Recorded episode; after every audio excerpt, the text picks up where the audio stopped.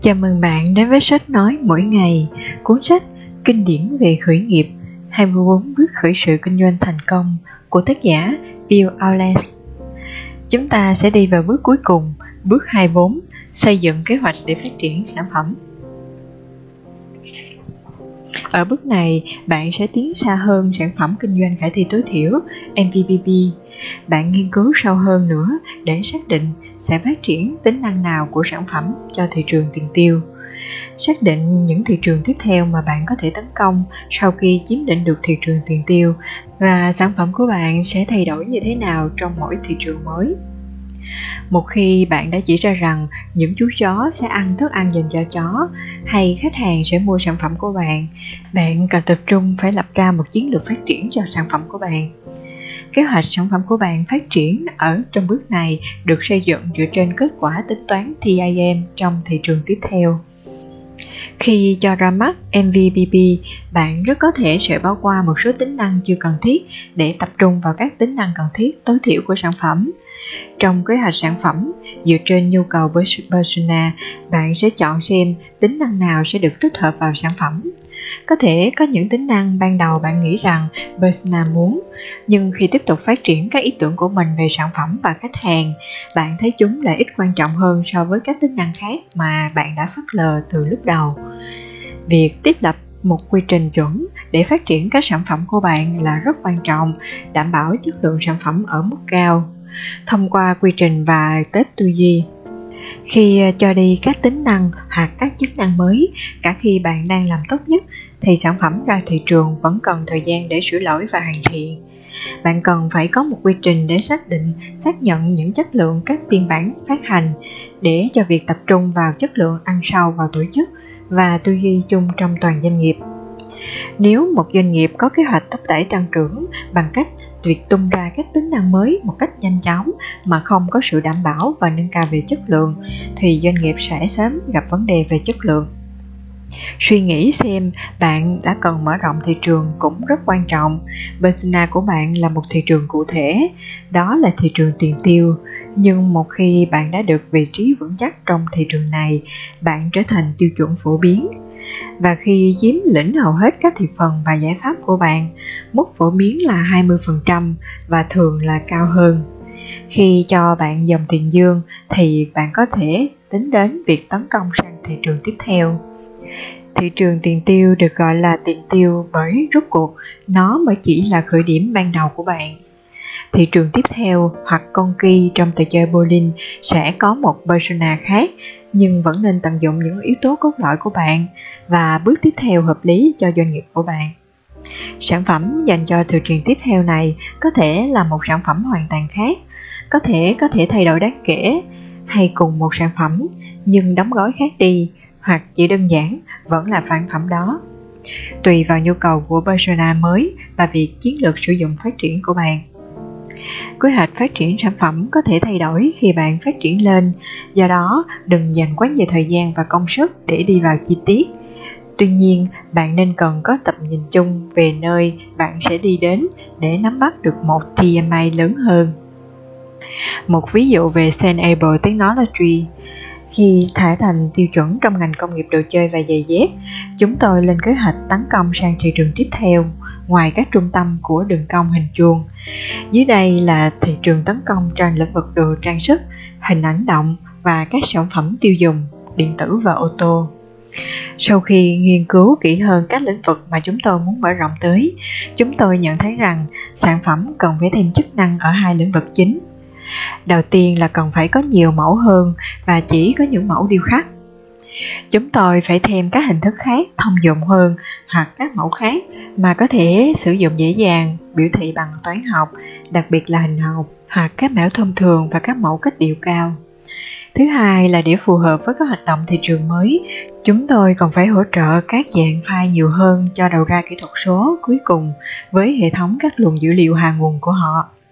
Chúng tôi phải tiếp tục hỗ trợ các định dạng file tạo mẫu nhanh, nhưng chúng tôi cũng cần hỗ trợ thêm cho UNLBS, đó là định dạng file tiêu chuẩn cho các gói phần mềm CID và CAM ở tất cả các ngành sản xuất, đại diện chính xác hơn là các hình dạng hình học được tạo ra trong quá trình thiết kế. Ngoài ra, khi tiếp tục phát triển, chúng tôi phải bổ sung thêm các hỗ trợ đa giác vì đây là định dạng file được một số thị trường mà chúng tôi vươn tới chấp nhận, đặc biệt là thị trường nội dung số sáng tạo, thị trường phim hoạt hình 3D tại những công ty như Pixar. Phiên bản 1 của sản phẩm của chúng tôi tập trung vào thị trường tiền tiêu là đồ chơi và giày dép. Sau đó chúng tôi lên kế hoạch vươn ra thị trường đồ trang sức trong phiên bản 2. Sau khi đạt thành công tại các thị trường ban đầu, chúng tôi lên kế hoạch mở rộng sang thị trường bao gồm nữ trang và đồ nội thất bằng cách bổ sung hỗ trợ cho việc tạo ra các mẫu hình học hoặc mẫu phổ thông trong các sản phẩm và hỗ trợ xuất file cho các nhóm thiết kế công nghiệp rộng hơn để làm nó hấp dẫn đối với các thị trường mới. Chúng tôi lên kế hoạch cho phiên bản thứ 3 của sản phẩm với khả năng sáng tạo ra các mẫu điêu khắc và mẫu phổ thông, chẳng hạn như các mẫu dành cho nữ trang và đồ nội thất. Sản phẩm cũng có thể xuất vào các gói phần mềm CID và CAM truyền thống và các Unographics, những sản phẩm quan trọng cho sự phát triển của doanh nghiệp, đặc biệt là khi chúng tôi mở rộng sang các ngành có hoạt động sản xuất phức tạp hơn. Mô tả phiên bản 3 của sản phẩm Freeform. Bạn có thể thấy chức năng sản phẩm đang tăng lên bởi vì chúng tôi đang gắn sản phẩm vào một thị trường mục tiêu nên nó cũng sẽ tăng các cơ hội thị trường một cách có hệ thống. Trong kế hoạch cho FearForm trong biên bản 4, phương hướng này tiếp tục, thị trường liên tục tăng lên với những cải tiến chức năng cụ thể. Và cuối cùng với FearForm 5, chúng tôi có mục tiêu cao hơn nhưng có một tầm nhìn về cách thức để đạt được mục tiêu đó. Chúng tôi muốn chiếm lĩnh được hết các thị trường thiết kế công nghiệp và trở thành một công cụ mà tất cả các nhà thiết kế công nghiệp cần phải có trong công cụ của họ. Dù kế hoạch này cho chúng tôi một khởi điểm bắt đầu tốt, chúng tôi bắt đầu nắm bắt những yêu cầu nhất định của thị trường và chia thành các nhóm trong kế hoạch. Nhưng chúng tôi đã biết ngay từ đầu rằng tiến triển thực tế của sản phẩm sẽ khác với kế hoạch và điều này cũng không sao. Như Alan Sauer đã nói, tổng thống và vị anh hùng thời chiến tranh đã từng nói, các bản kế hoạch không là gì cả, việc hoạch định mới là tất cả. Bằng cách chuẩn bị một kế hoạch, bạn cho phép bản thân xem xét các cơ hội mới, hình dung những trở ngại tiềm ẩn và nói chung, bạn sẽ suy nghĩ về bạn cần làm để đạt được mục tiêu. Vì vậy, kế hoạch mặc dù có quan trọng nhưng cũng chỉ đơn giản là một phương tiện để đạt được mục đích. Đó chỉ là điểm xuất phát, bạn cần phải biết mình kết thúc ở một vạch đích khác. Tóm tắt bước 24, lập kế hoạch phát triển sản phẩm cũng tương tự bước tính toán TAM mở rộng. Mục đích của nó là để giúp bạn suy nghĩ tới việc nâng tầm nhìn và không bị mắc kẹt trong thị trường tiền tiêu, vốn chỉ là bước khởi đầu cho doanh nghiệp của bạn. Bạn muốn phát triển mở rộng ra ngoài thị trường tiền tiêu đó, bạn sẽ có một tầm nhìn dài hạn để vươn cao hơn và nghĩ xa hơn, đặc biệt là trong việc thiết kế sản phẩm và tổ chức doanh nghiệp. Mặc dù vậy, đừng dành quá nhiều thời gian cho việc lập kế hoạch sản phẩm, vì bạn vẫn cần phải có khách hàng trả tiền, nếu không bạn sẽ hết vốn trước khi bước vào thị trường lân cận. Các kế hoạch sẽ thay đổi khi bạn hiểu hơn về thị trường tiền tiêu. Nếu không có kế hoạch đúng nghĩa, bạn đang đặt mình vào sự may rủi, và điều này mâu thuẫn với quy trình bán hàng bài bản của chính bạn. Lời kết, kế hoạch kinh doanh không chỉ dừng lại ở 24 bước. Chúc mừng bạn đã đọc hết cuốn sách cẩm nang này. 24 bước được trình bày trong cuốn sách này đưa cho bạn một khuôn khổ vững chắc để đưa ra một sản phẩm phù hợp với thị trường ngay cả ngàn rào mắt đầu tiên.